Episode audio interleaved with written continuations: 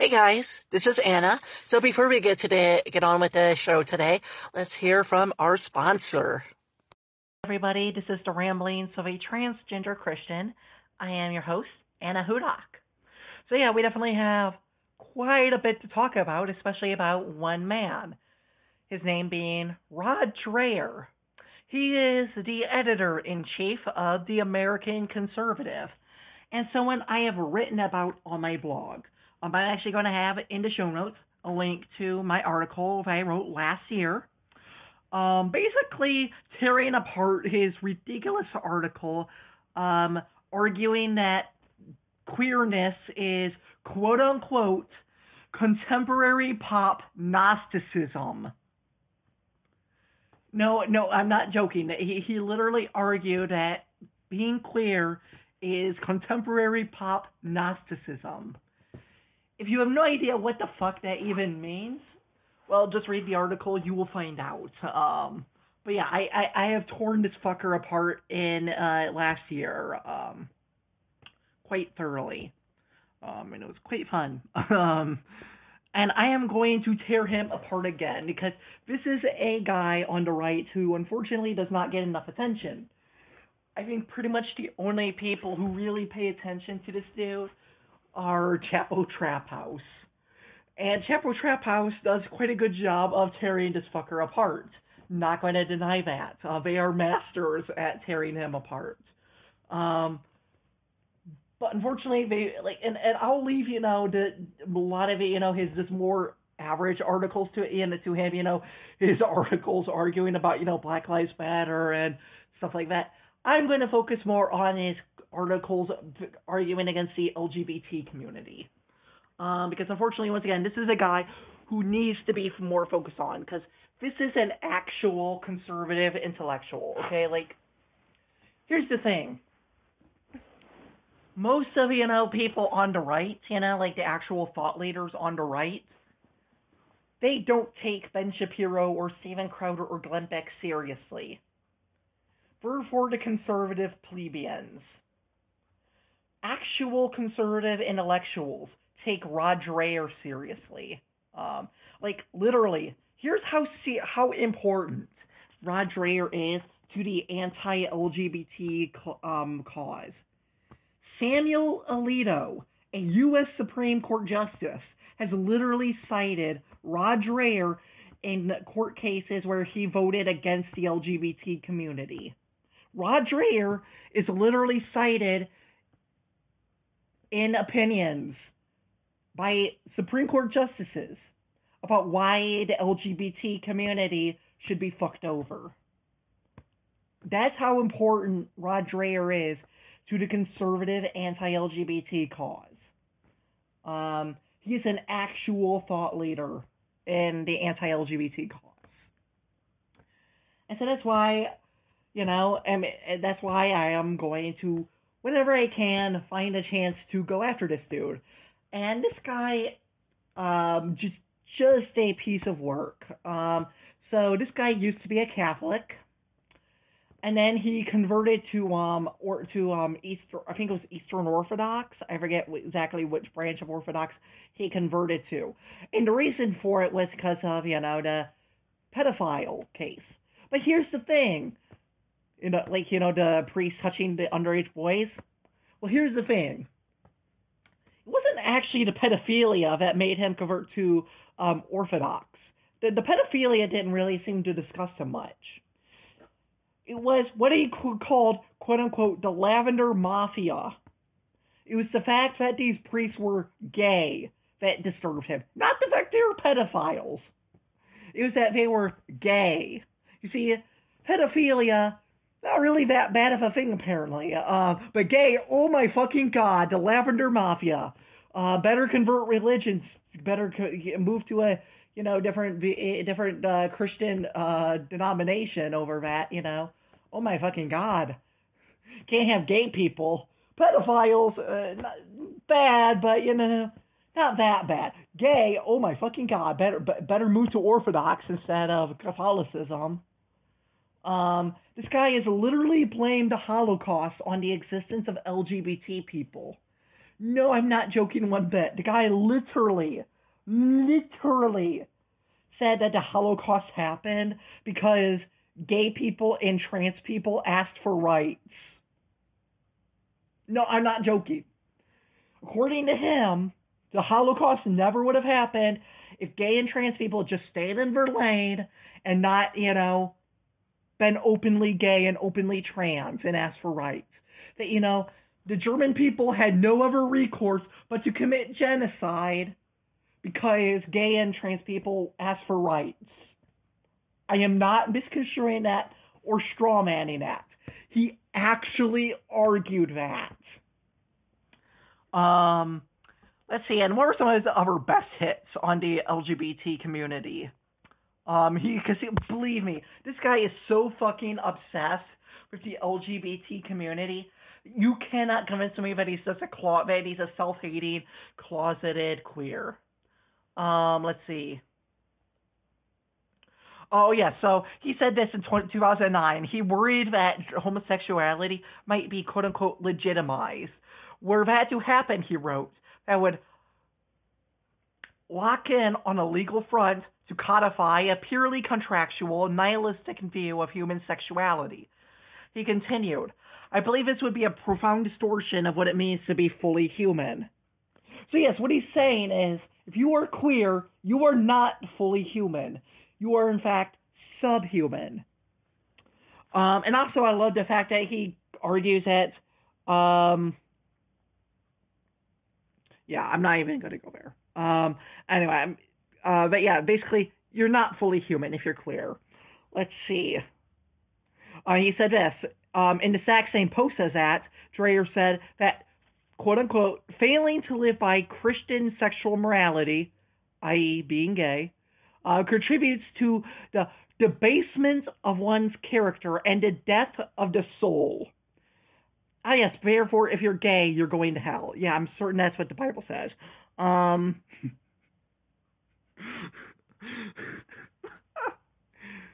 um, let's, and he also wrote this.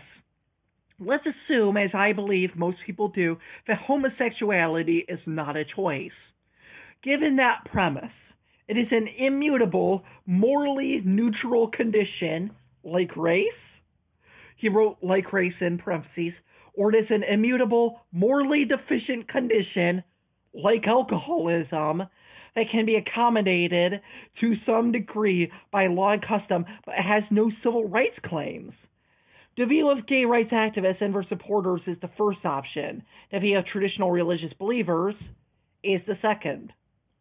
So basically, he is literally equating homosexuality to alcoholism. Yeah, I'm not joking. Um, so he also so when um Rick Warren, who is a noted opponent of gays and gay rights, uh, when it was announced that he was going to speak at Barack Obama's first presidential inauguration, gay activists, you know, obviously spoke out for good reason. And here's what Dreher wrote the narcissism of some gays really knows no bounds. If it immediately accused um, the activists of living in a spiteful little bubble. Um, let's see. Um, let's see. In July 20, 2006, after George Michael was accused of engaging in anonymous public sex, Dreher used the incident to tar gays at large. What are the rest of us supposed to think? he asked about gay male culture and the degree to which it self defines according to behavior that most people rightfully right, find repulsive. It should go without saying that Dreher produced no evidence that gays quote unquote self define according to enthusiasm for for sex in public places anymore, or less than straights. Um, but yeah, just we could go on. There are so many examples of just stupid, bigoted, ignorant things this guy has said. And so, what has this fucker decided to speak out about this time? So, Hungary, um, they have decided to ban um, LGBT things in Kit for Kids. Um, so, this is his article, which I will of course link a web archive version because I because there's no reason for it to get um, you know ad revenue from it. The t- article is titled "Hungary: localist lawmakers defend local values. So here is the article. The Hungarian parliament has given a big fat finger to the cultural imperialists of the West. Ah, yes, because Rod Dreher totally gives a shit about imperialism. anyway, so he quotes an article, and this is what the article says. Hungary's parliament has passed a law banning gay people from featuring in school educational materials or TV shows for under 18s, as Viktor Orban's ruling party intensified its campaign against LGBT rights. The National Assembly passed the legislation by 157 votes to one after MPs in the ruling Fidesz Fidesz, I have no idea how to pronounce that, party ignored a last minute plea by one of Europe's leading human rights officials to abandon the plan as an affront to the, an affront against the, pers- the rights and identities of LGBTI persons. Despite a boycott of the vote by some opposition politicians, the outcome was never in doubt. As, as Fidesz has a healthy majority, and the plans were supported by the far right Jobbik party. The measures have been likened by critics to a to Russia's 2013 against, law against quote unquote gay propaganda that independent monitors say has increased social hostility and fueled vigilante attacks against lesbian, gay, bisexual, and transgender people in the EU's country's eastern neighbor. Oh, gee, what a shock.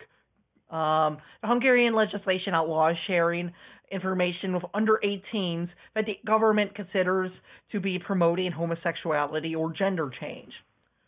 There are contents which children under a certain age can misunderstand and which may have a detrimental effect on their development at the given age, or which children simply cannot process, and which could therefore confuse for developing moral values or their image of themselves or the world said Hungarian government spokesperson.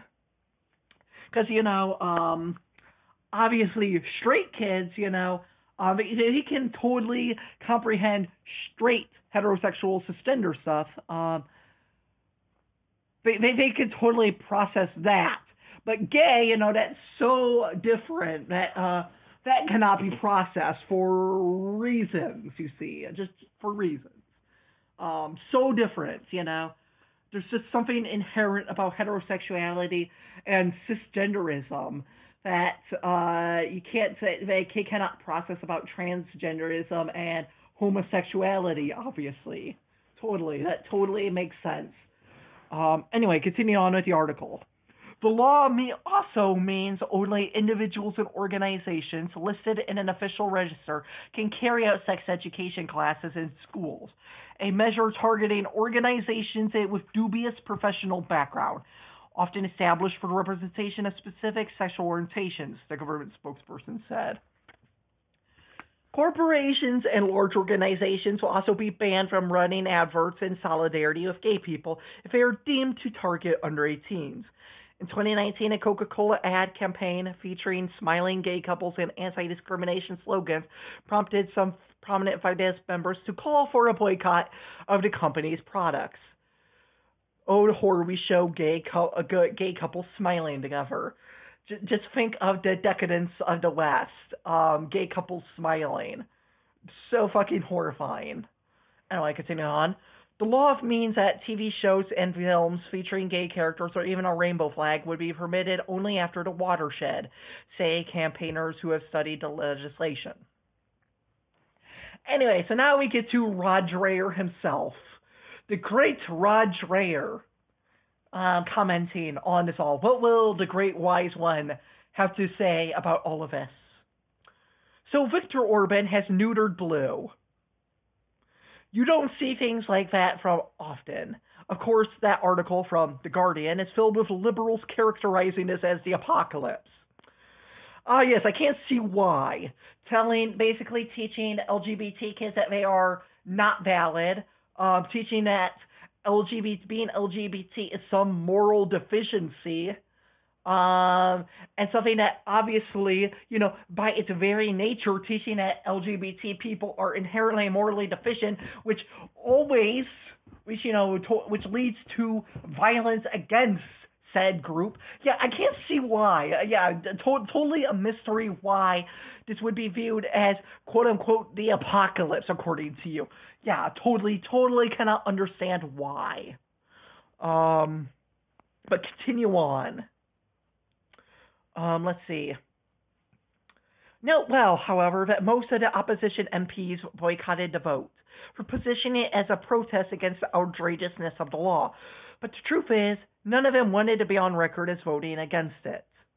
They know it would be used against them in next year's campaign, and that it would be used against them effectively because most Hungarians do not share liberal views on LGBT, not when it comes to children.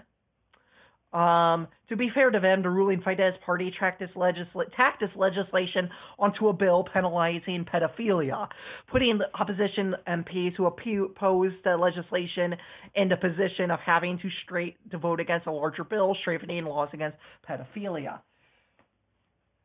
Okay, this is actually I will give the Hungarians fucking credit for this. They played that beautifully, tacking it to an anti-pedophilia bill this is something that I am honestly stunned that the Republican Party here in America never thought of. Like, but you better believe that because once again, actual people like Supreme Court justices Ray Dreher, okay, you know that Republican congressmen are reading this. You know that Republican governors are reading this. Rod Dreher wrote this specifically to the benefit of these conservative legislatures here in America and other Western countries. He is literally doing this as, hey, Republicans, hint, hint, nudge, nudge. Guess what you should do? Tack this to an anti pedophilia bill. Dare these liberals to vote against pedophilia. Dare them to do it. This is literally the sole reason for him to do it of him writing this down. It is him literally daring LGBT, um, uh, LGBT, daring Republicans to tack anti-LGBT bills to anti-pedophilia bills, and then saying, "All right, liberals, vote against this. Go on record saying that you are for um, pedophilia," which is actually pretty fucking horrifying. But you know what? I'm being honest, and unfortunately, let's be honest, it will work. That's the horrifying thing about this it will absolutely work. Because who wants to be on record of um, being against pedophilia? And that is honestly the horrifying thing about this. And he is telling anti LGBT activists, you need to tack this to pedophilia. Make being LGBT um, completely in, like, um, like basically, when people think of LGBT, they think of pedophilia. That is the whole point of him writing this down. And Hungary has only merely paved the way for it and shown that it quite in fact works. Um, and so he's saying, hey, Republicans, this is what you need to do. That is the whole point of this. Because we all know that the Democrats have no fucking spine and they'll absolutely go along with it. They will take the bait and say, oh no, we can't vote for this. Yeah, Republicans passed this. Because we all know that the Democrats are fucking spineless cowards. Because if they had any fucking fortitude, they would immediately vote against this bill. But they don't, because they're fucking immoral cowards. Um, but anyway, because I want to make it clear, if I were a congressperson, I would absolutely vote against the bill. Say, I mean, I honestly would. Like, eh, yeah, go ahead, smear me as a pedophile. I mean, I'm already trans. You already think I'm a pedophile. Go ahead, say it, say it, fucker. And and also just a reminder that you know lawmakers only care about themselves at the end of the day. They don't give a shit about you know your rights. They're only looking out for themselves. Because if they had any fucking morality, they would have voted against the bill, no matter how damaging it was to her career. Um, but they don't. At the end of the day, they do not care about human right, basic human rights at the end of the day. Because well, it's not them, so. But yeah, so this is, so so understand why Rod Dreher put that in there. you can criticize the and I continue on with his commentary. You can criticize the law as bigoted and the Hungarian lawmakers who voted against it as bigoted, but this is really going to help Fidesz next year for reasons you will not likely hear about in Western news reporting. I have written in this space for a couple of months now sorry, written in this space for a couple of months how being in Hungary this season has taught me a lot about why the Hungarians believe the things they do. For example, none of us outside of Hungary and adjacent countries can possibly grasp how intensely Hungarians feel about the Treaty of Trianon. The 1919 treaty concluding World War I against the defeated Austro-Hungarian Empire carved two-thirds of Hungarian territory away from the country and distributed it to other peoples. Slovaks, Romanians, Croatians, and others did well by Trianon, but it was a massive trauma to the Hungarians and remains so to this day. So it, it is impossible to overstate how strongly they feel about it. But spending a couple of months getting to know him, you really and truly get it. So, okay, so being anti LGBT is justified because Hungarians who lost World War One um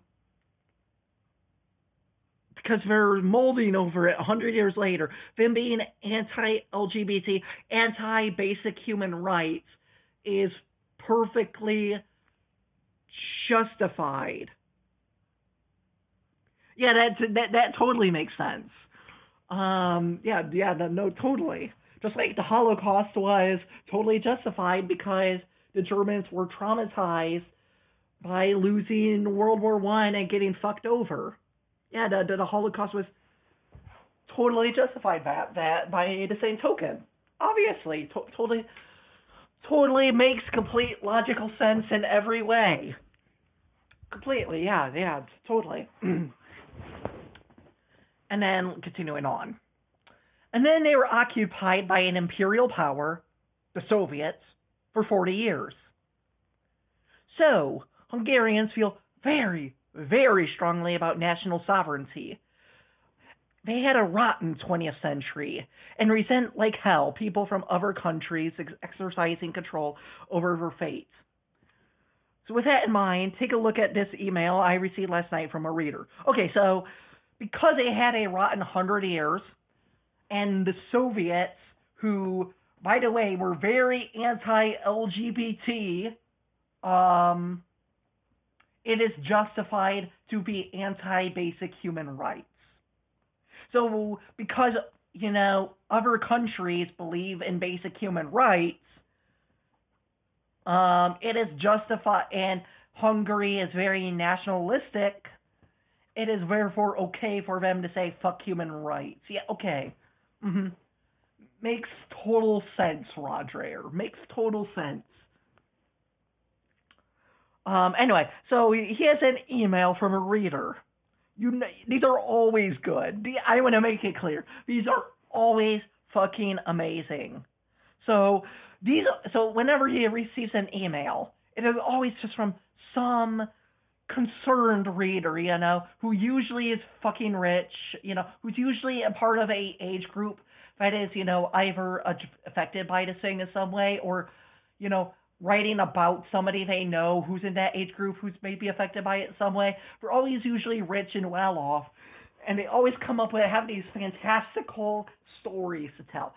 So what, I, what I'm saying is, none of these emails are ever real. I, I would literally bet money that none of these emails are even remotely real. That he literally makes up these emails that he receives. Um, because almost all of them are just too fucking fantastical or just too fucking convenient for his argument. Like no one with a with, with an ounce of brain, with even a single brain cell, would ever look at any of these emails he ever receives like, oh yeah, somebody totally emailed you that. anyway, here's what his what his totally real email totally really said. I'm writing to you in connection with your recent article in which you mentioned that you have no idea whether claims about Hungarian state corruption are true or false. Well, I just thought you might be interested to hear my two cents. As a young, conservative, somewhat disillusioned, but still solid Orban voter. I don't want to bore, so just in a nutshell. in Hungary, the main opposing forces are not left and right, but globalist, the opposition, and localist, Fidesz. Oh, basically what the far right here in America says, like Alex fucking Jones, who regularly talks about how the real battle isn't right versus left, but globalist versus nationalist, or should I say patriots. Yeah, this is um far right talking points in every fucking country under the sun. Like, what country could you ever go to where that's not what the far right says? Name me one country. Name me one. Britain, they say out. The Britain far right says that. The Canadian far right says that. The Mexican far right says that. The Turkish far right says that. Every fucking far right um, group in every fucking country under the sun says the exact same fucking thing. This is nothing new. The far right here in America says the exact same fucking thing. This is not some fucking thing that's exclusive to Hungary. So when this fucking little dipshit is writing that, you know, suing this dipshit if it exists, let's be honest, it's almost certain Rod Dreher you know, but let, us pretend for sake of argument that somebody actually sent him this email. It's just a far right dipshit, you know, saying what uh, exactly every other far right person in the rest of the world says. This is nothing new. Anyway, continuing on. the globalists also significantly overlap with the post communists. Post communists who have Western connections from the ruling days when they built up these links through foreign trade com- relations and so called imprex companies. I have no idea what the fuck that means. Um, and also, I love how um, he doesn't define who these post communists are. Uh, I just want to make that clear. This is just like, you know, like like so just like how you know nobody ever defines who the fucking globalists are or you know like like what communism actually is like this is just standard far right talking points just meaningless you know undefinable talking points like they just say post communist or you know marxist or you know cultural marxism and they never define anything it is purposely vague on who these people are and what their actual beliefs are um, for a reason, so that it can always define whoever is your opposition. It never has any actual meaning. Um, but yeah, and I on with the article.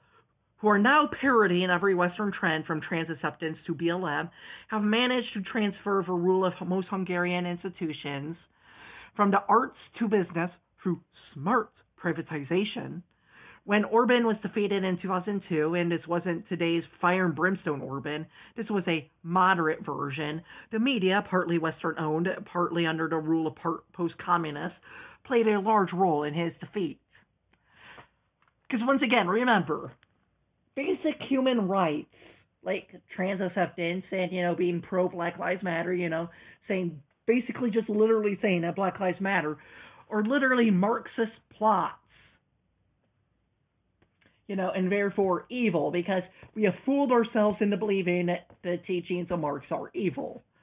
Um, so just just just understand that these people are saying this, is literally just meh, human rights bad for minorities because people that I don't like, a vaguely a undefinable group that I have made up in my head, champion them. So anyway, I can say on the article with the with the totally real email. So when Orban won in 2010, he decided to build up the localist side, whatever it takes. So yes, you may say that the that MediaWorks, the huge umbrella or corporation of Orban-friendly news outlets, from Magyar Nemzet, I have no idea how to pronounce that, to large number of small local newspapers is a corrupt media empire propped up by state cash funneled to it by crony deals.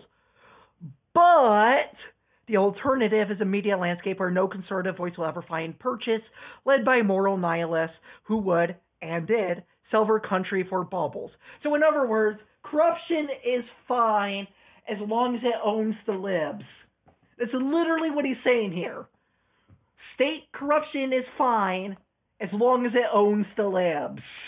Make no mistake of what this fucker is saying. Uh, continuing on.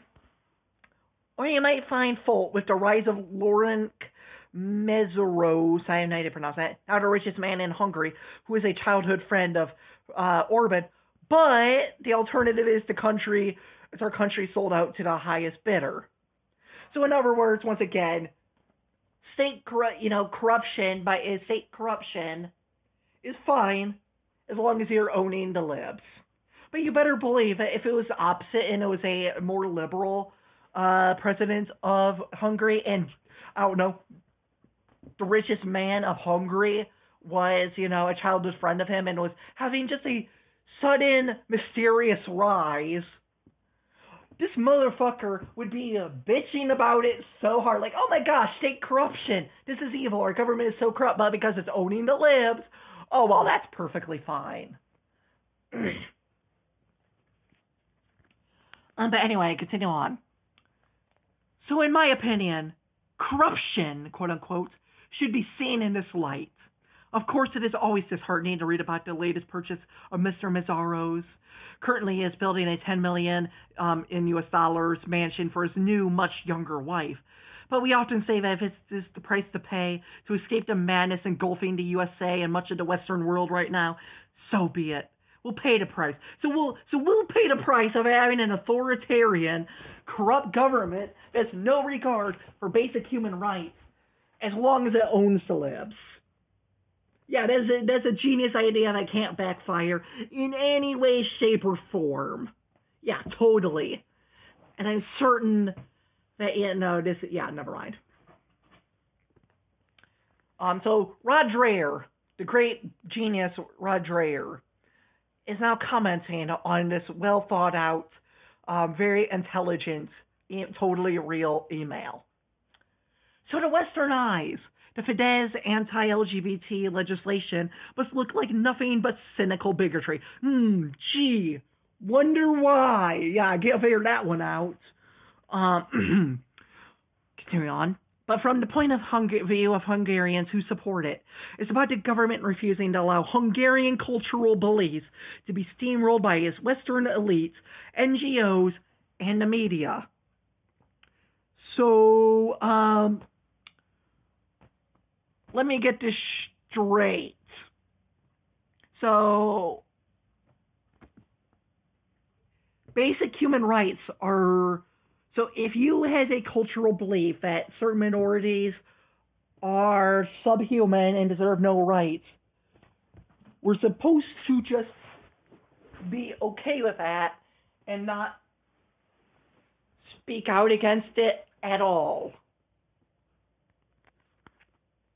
okay, um, interesting take. Um, like, I, like, yeah, never mind. And continue on. You may think this is a mistake by the Hungarians, but you should try to see it from their point of view, so at least you'll understand why they think the way they do. As I've seen from my two months in this part of the world, the cultural imperialism coming from the West is really strong in Poland, Romania, and Hungary I talked to a number of people who resent the hell out of being made to feel by Western Europeans that they are backwards because they are more socially conservative. Oh, I don't know, because they are. I'm sorry, but if you don't believe in basic human rights, yes, you are. Duh. This is not rocket science. Yeah, I yeah, I believe that black people should be enslaved. Oh well, if that's your cultural belief, then that's perfectly okay. That is a perfectly valid point of view. Um, and shame on anyone who makes you feel backwards for believing that. Yeah, I believe that Jews are subhuman scum who should be put tossed into gas chambers. Well, okay, if that's your point of view, you know, your if that's what your culture teaches, and you know, we all totally need respect that. It's just another point of view. And shame on anyone who makes you feel socially backwards uh, and is trying to change that system. How now let's just pamper you. You know, you go gas those Jews. You go enslave those black people. You go take a, you you go ensure that women are nothing but sex dolls for your men. You go ensure that those gays can be tossed off rooftops. You go do that because that's what your cultural beliefs are. We're totally not backwards in any way. yeah, you go. You, you go. Shame on anyone who wants to change that and make you feel bad for it. Shame on them. Okay, well, continuing on. When they have a government that pushes back to defend a nation's values, they like, oh, gee, really? Bigots love it when their government defends bigotry. Oh, wow. Gee, I wonder why. Yeah, like, hmm, interesting. Never seen that before. I don't know. Like, maybe that's the reason why the Confederate States went and became the Confederate States and broke off from the Union.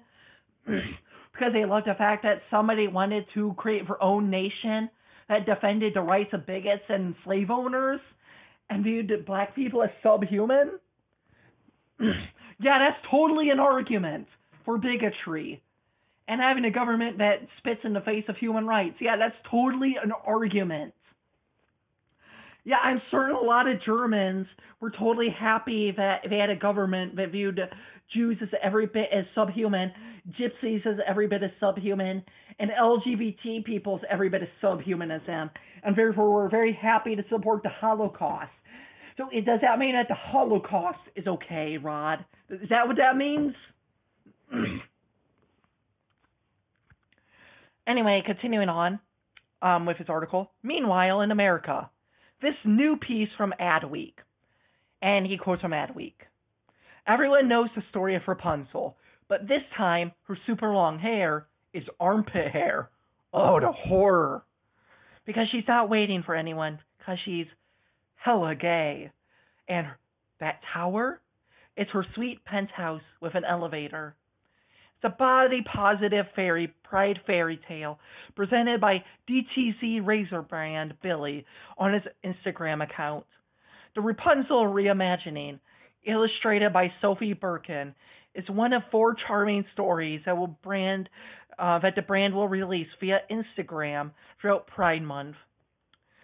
Billie unveils the next story in the series to, today, and Adweek got a special exclusive look at the new tale before release.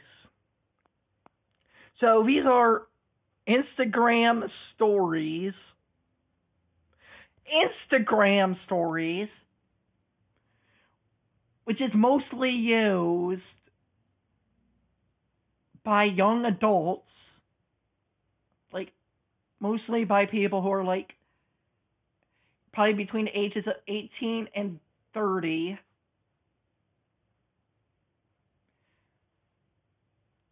And realize all you have to do to not see these stories from a brand that nobody's ever heard of before is not follow that Instagram page. Like you you realize that, right? Like this is, seems like the weirdest thing to bitch about. Um. Anyway, uh, continuing on. Gosh, can't wait. Uh, continuing with this article. Gosh, can't imagine why the Hungarians wouldn't want for children's culture to enjoy these blessings of liberty. Hey, how about this? Their parents just not them that. It's not that hard. Duh. And then continuing on. Update. A reader writes The inability of the left to meaningfully distinguish between the current LGBTQ activism and complete gay erasure is exceedingly telling as a feature of how lost in the sauce they are. Okay, what does this even mean?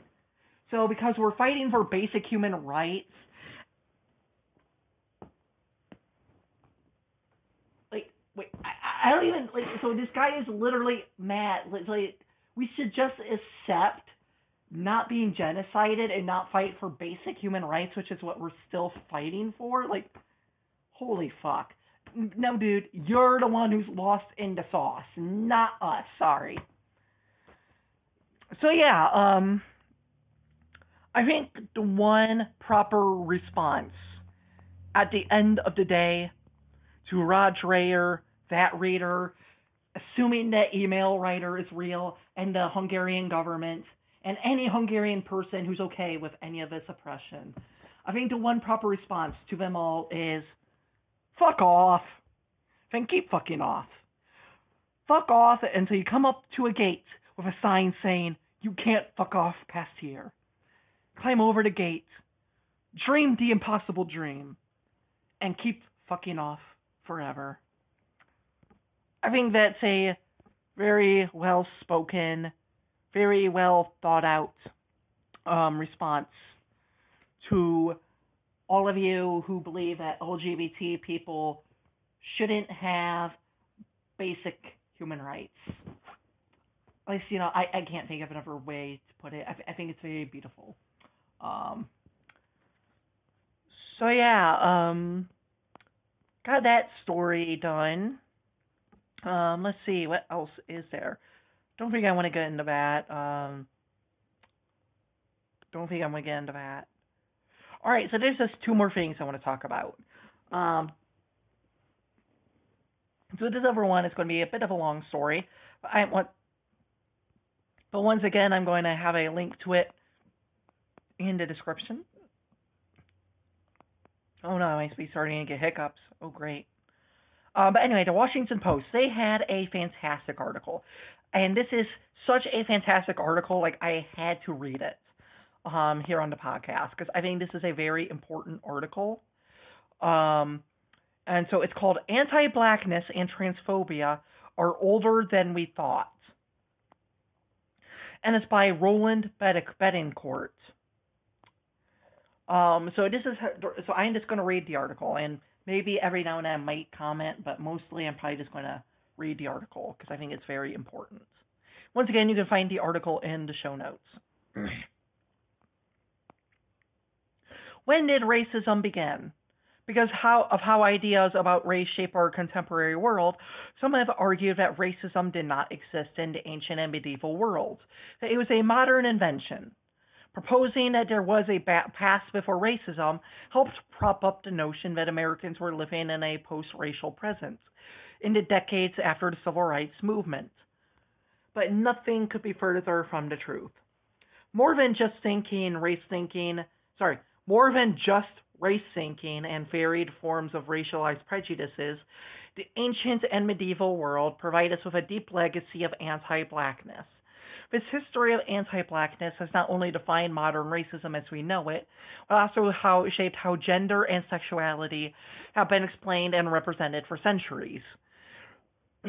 remembering this history longer sorry, remembering this longer history of racism and transphobia should remind us of how deeply ingrained these ideas are and how much effort it will take to root them out.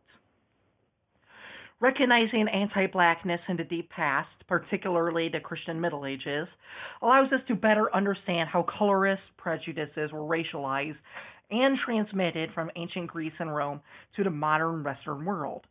Throughout this period, Christianity attempted to position itself as a new race, genos, or group of people that transcended ethnic categories and civilizations by proselytizing across the known world from India to Ethiopia but Christianity still retained a deep anti blackness rooted in ancient theories of racialized and gender differences. The Byzantine Empire, or more accurately, the medieval Roman Empire, controlled the eastern Mediterranean from 300, um, 330 to 1453 CE, with its capital in Constantinople, modern day Istanbul. Constantinople was the envy of the Western medieval world, a cosmopolitan uh, center at the crossroads of the Mediterranean, Eastern Europe, and Asia. Because of its lineage dating to antiquity, the Byzantine Empire provides a unique lens on how racial tropes persisted across millennia and how they were transmitted and reconceived under Christian rule. European visitors to Constantinople often remarked on the city's racial diversity and commented on the darker skin of its emperors and people. Surprisingly, Byzantine sources were often silent on this racialized difference, potentially taking it for granted in her cosmopolitan empire.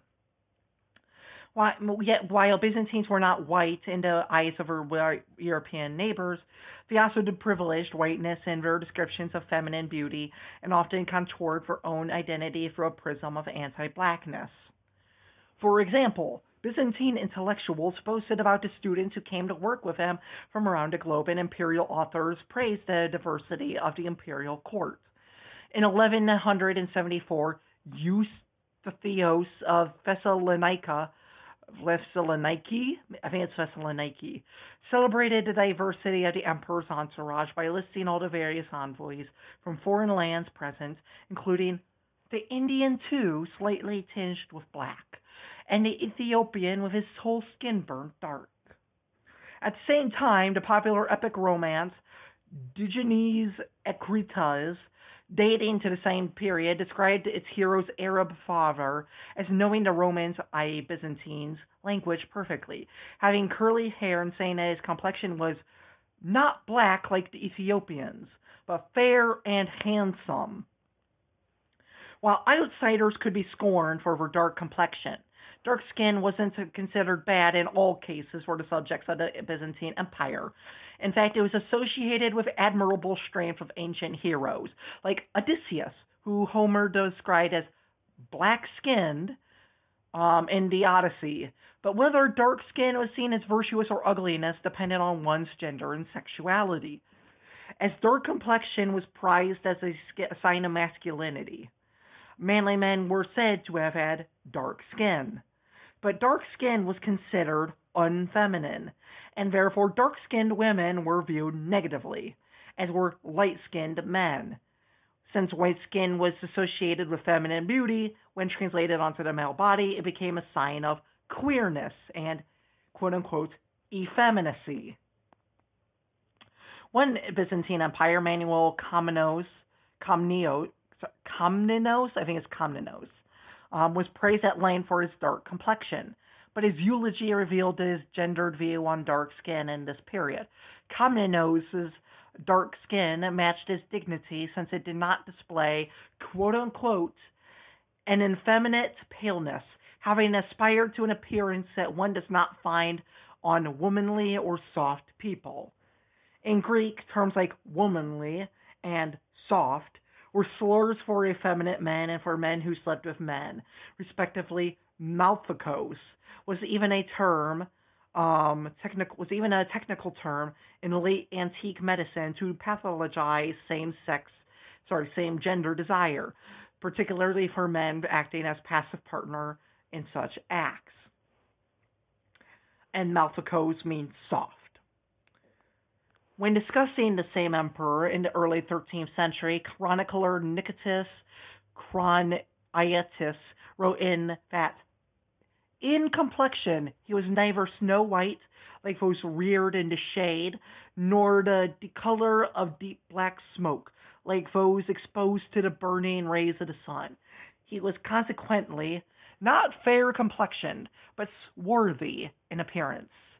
Like the emperor's eulogizers, Choniates is clear to highlight Komnenos as someone who spent his time in the sun doing manly things. Yet he also walked a careful racial tightrope, wanting to praise the emperor's dark skin and therefore his masculinity, while also making sure not to associate him with those um, exposed to the burning rays of the sun. In other words, making sure not to associate the color of his skin with a distinctly racialized group, such as black Africans, what Greek texts would have vaguely referred to as Ethiopians, literally meaning burnt faced. This reference to the burning rays of the sun is crucial because since antiquity it was believed that not only did the sun's rays darken the skin, but the climate also altered people's character. For example, those reared in the extreme cold and shade were understood as having been burned by the cold, burned white by the cold. And Hippocrates um, even said that the men in those places became eunuchs and behaved like women. Thus, the understanding that dark skin was associated with masculinity and vir- virility, virility emerged from this broader dialogue, having involving both racialized and gendered identities. Some unique tales of transgender saints from the 5th to the 9th centuries provide a vivid illustration of how these identities intersect. These saints had been assigned female at birth, but lived out their lives as men in male monastic communities. Across her stories, we read how her bodies changed over the years, with her breasts withering, the cessation of, menstru- of menstruation, and her skin gaining a darker and coarse complexion. One trans monk's former husband does not even recognize his former wife because he just because he appeared, quote unquote, just as an Ethiopian. Part of affirming the male gender of these trans monks involved articulate, articulating a transformation in skin color. These associations between race thinking and gender were so central that in depictions of the Ethiopian eunuch, a figure assigned male at birth who was castrated in childhood from the Acts of the Apostles in the Bible, the figure of the eunuch was rarely depicted as a black person, even though quote unquote Ethiopian was defined in contemporaneous dictionaries as literally meaning a black person.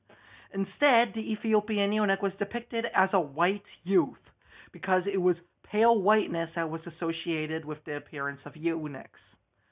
Eunuchs played an important role in the Byzantine Empire, understood not quite as men, and often attacked as misogynistic language and stereotypes.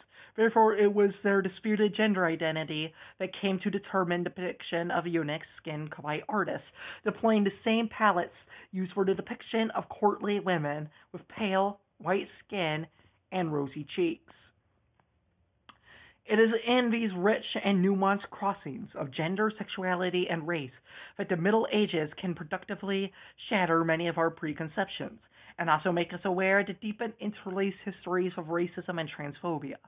Across history, racializing people as others went often went far beyond epidermal, physiognomic, or genetic markers of race alone. Accurately understanding the complex and intertwined history of these ideas is key to understanding our world where racism and transphobia have become the dominant ideologies of hatred. The Middle Ages offer crucial, lessons to us today as we continue to fight for trans, for struggle for trans rights, working against anti-black police brutality, and articulate the importance of teaching our history of racism in classrooms. So yeah, I had to share that article. It's too fucking important. It really shows us how ingrained these things are, why we are so racist and transphobic as a society, and how it's so intertwined with Christianity, which is why it is. I think hopefully this helps us understand better what we really need to fight against. Anyway, um, yeah, probably to um, end this uh, thing. So I saw Cruella finally. So if you know, um, I am a huge um, 101 Dalmatians fan. It is a book that literally impacted my life, especially the character Cruella de Vil. And so I finally, finally saw Cruella yesterday. Um, totally legally, yeah. I, t- I totally, totally did not um, uh, illegally pirate it on Putlocker. No, no, no, no. I totally watched it legally. And I would totally never ever recommend anybody uh, pirate Disney films on Putlocker or Pirate Bay. Never, never would. You know, I would never recommend people um, pirate um, content from such a immoral, evil company such as Disney. Yeah, yeah, never, never would. Um, obviously. Um, but yeah, I, I finally saw it. Um, I have two thoughts on it. Um, first off, it was uh something. I'm not 100% sure sure on what I think of it. Like I think I liked it. Um but yeah, I don't really know. It was kind of weird. Like it was fine. I don't know, like the dialogue was really not good. I'm just be honest, I don't think this dialogue was all that good in the movie. Um Yeah, like I, I really don't know what to think. It's not the most it's not that memorable film either. Like I kind of forgot most of what happened shortly after the movie ended. I think the only reason I'd even say I kind of liked it was because of how queer coded the movie is. Like, the movie is queer as all hell. I mean, it's literally the story. I, you know, I mean, it's it's literally the story of a girl who's been told her entire life she must act one way, you know, and must hide her true nature because it's not respectable. And then just coming out to embrace that nature, you know, as an adult and just realizing that person I was told to be was very destructive to me. It's not who I was, and now you know I'm just gonna fucking embrace who I really am. I mean, that's literally the whole plot of the film. That's the whole fucking story. It's queer as fuck. I think that's literally the only reason why I really enjoyed it, because like as a film, it's like super fucking mediocre. But like because of that, you know, because I like that kind of thing, like I'd probably get like a six out of ten probably, but like it's probably really just a five out of ten movie. I don't know. I don't know why I think you know whenever I make a Letterboxd review of it, whenever whenever I finally do that, uh, I'll leave it in um, to the show notes so you can kind of understand my true thoughts of the film. Um, but yeah, I think that's. I just kind of wanted to talk about that because you know the character is so important to me. Um, to say I finally saw Cruella in a totally legal fashion, you know. Totally did not pirate it on putlocker.is. Totally deny. And I'm totally not recommending anybody um, use that um, site. Let me just make sure. Is that even the link I used? Um, and I'm only looking looking for my no, sorry, putlockers.li. Putlockers P U T L O C K E R S dot L I.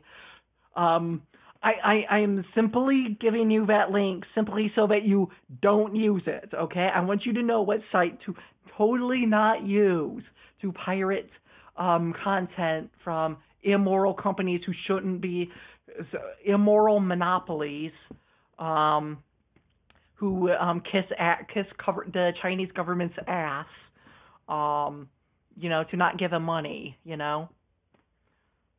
You know, it, it, you should totally give Disney, who's a monopoly and kiss go- Chinese government ass, money. Yes, totally. Do not illegally pirate stuff so that you don't give them money. I don't know. Maybe I might even have to put a link to it in the description, just so that you know you know what not link to what link to never use.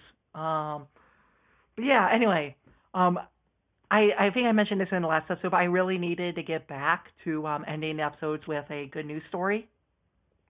And so, of course, this will be in the show notes. But yes, I, I, I realized I needed to end, start ending these episodes again on good news stories. So, anyway, this is from Good News Network. The article is Instead of skipping graduation to work at Waffle House, his boss and coworkers cooked up miracles to get him there. As we all as we all know, the best played sorry, the best laid plans of mice and men often go awry, and sometimes those of high school seniors do as well. Timothy Harrison of Center Point, Alabama, planned to attend his high school graduation. He'd even cleared it with his boss to take time off, but when the day of the ceremony dawned, Harrison found himself stranded. The event was being held an hour away from home, with his family members working and no one able to drive him there. Much to the surprise of his manager, Cedric Hampton, Harrison showed up for his regular 7 a.m. shift at the local Waffle House. Once Hampton heard the details of Harrison's dilemma, not only that he didn't have a way to get to the graduation, but he missed on uh, out on having on picking up his ticket, gap, and gown. The quick thinking manager immediately marshaled his Waffle House troops for action. I could see in his eyes that he really wanted to go, and I told it was going to get him there no matter what. Hampton told the Washington Post. No kid should miss for high school graduation. After being ferried to school to retrieve his cap and gown back at the Waffle House, the elated senior was outfitted in a brand new ensemble picked up and paid for by his coworkers, with a little help from some generous restaurant patrons. We decided we were going to step in and take care of everything for him for today so he could really celebrate this day. A couple of customers contributed as well, Hampton told the Post. Within a few hours, we were able to get everything taken care of. Harrison was not pop- properly attired, but they still had to get him to the 3 o'clock ceremony on time. It was a close call, but thanks to Hampton, the soon to be graduate just made it. While his coworkers weren't able to accompany the young man inside, they couldn't have been prouder of him. When I sat down in that auditorium, it was the best moment of my life, Harrison told WBRC News. This is a memory I'll cherish forever. I'm going to tell my kids about this. Harrison, who's been at his job a little over a month, nonetheless now considers his Waffle House posse like kin and credits his quote unquote work family patriarch Hampton for stepping stepping in, stepping up, and being willing to go the extra mile for him. The old saying goes, "It takes a village to raise a baby." Hampton told WBRC. I'm just happy to be a part of that village. Once word of today's events made the local news, Harrison's village got a whole lot bigger. Since the WBRC story aired, he was offered a full scholarship at Birmingham's Lawson State Community College. It was only fitting that, Harrison, that when Harrison recently toured the college, campus, Hampton was, high, was by his side. I am his full-time mentor, Hampton told the Post. I feel really good about what's going to happen to him next. I'll always be there along the way. Life may not offer any guarantees, but at least Timothy Harrison knows that his best, should his best laid plans ever go right again, he's got a village in his corner to help him get things back on track. And it didn't, doesn't get any better than that. So yeah, congratulations to that kid. That's that is fucking awesome. I'm totally not jealous that he actually got a actual graduation celebration. Totally not jealous one bit. So yeah, congratulations, that great story. Um, so yeah, that is everything for this episode. Um, if you enjoyed this podcast, feel free to go into the description below. Support this podcast on Cash App, Venmo, and PayPal, and Patreon. If you support on Patreon, you you'll get episodes um, early and without ads. Uh, in addition to bonus episodes and other things, bonus videos. Um, if you want to email me, do so there. If you want to submit a voice message to be played on episode, you can find in the show notes. Um, and you can find my social media and everything. So, anyway, have a wonderful day, everyone. Peace.